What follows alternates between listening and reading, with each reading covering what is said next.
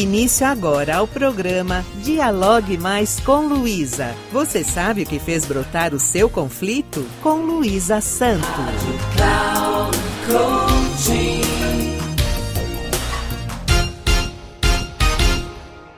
Olá, tudo bem? Hoje o tema é como suas expectativas podem criar conflitos.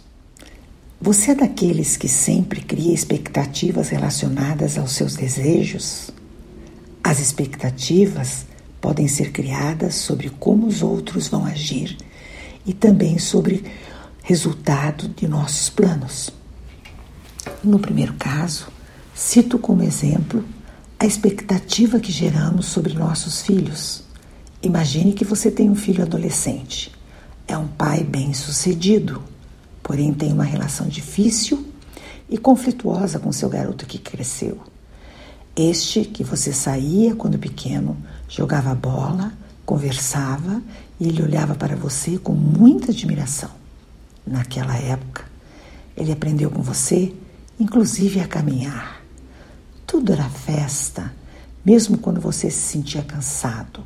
Ao olhar para aquele pequeno ser, você se animava e imaginava seu futuro com ele. Ele cresceu, conheceu outras pessoas aprendeu com suas próprias vivências, está cheio de energia e pretende fazer coisas inimagináveis por você. Os projetos do seu filho nem esbarram naquilo que você sonhou para ele. Pare e pense. Você gostaria que alguém realizasse o próprio sonho, incumbindo-lhe de fazer o que você não gosta, para que este alguém concretizasse o que sonha? Difícil, não? Então, que tal buscar em seu filho quais são as expectativas dele sobre os projetos que tem em mente? Pergunte como pretende realizar esses projetos. Mostre-lhe as habilidades que você observou durante o crescimento dele, que podem ajudá-lo. Tenho certeza que seu filho ficará feliz e as diversões passarão a ser outras entre vocês. Ele também poderá lhe ensinar muito. As expectativas nossas são tão somente nossas. Os sonhos e desejos do outro são só do outro. Ao entendermos isso, deixamos de esperar que o outro haja de acordo com o que pensamos ou pretendemos. A consequência é não criar conflitos desnecessários.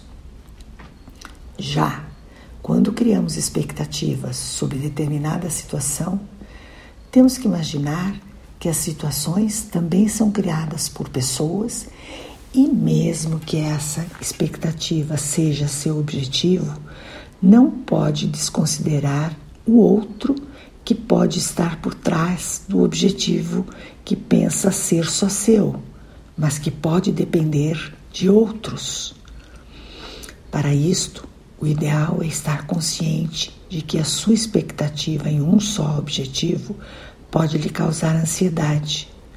Sabe como amenizar essa ansiedade? Perceba que você pode pensar em mais de um plano.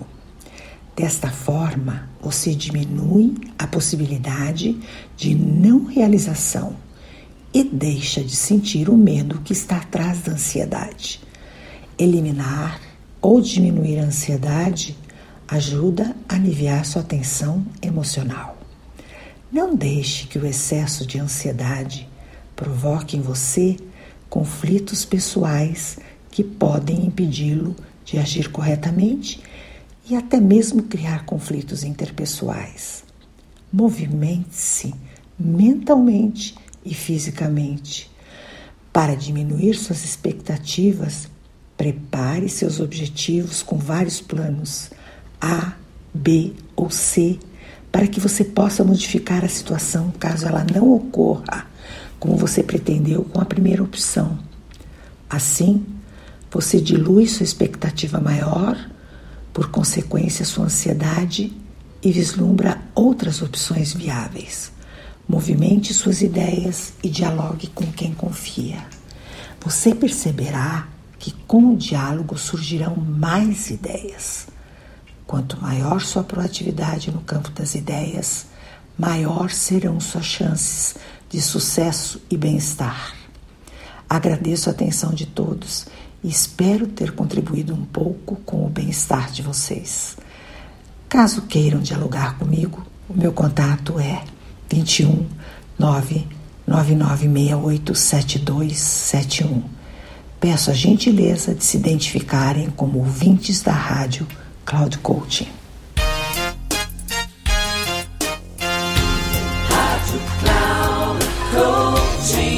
Chegamos ao final do programa Dialogue Mais com Luísa. Você sabe o que fez brotar o seu conflito? Com Luísa Santo.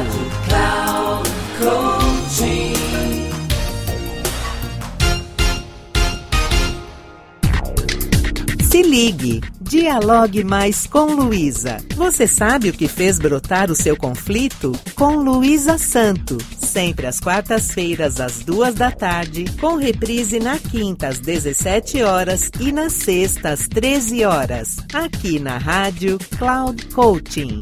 Acesse nosso site radio.cloudcoaching.com.br e baixe nosso aplicativo.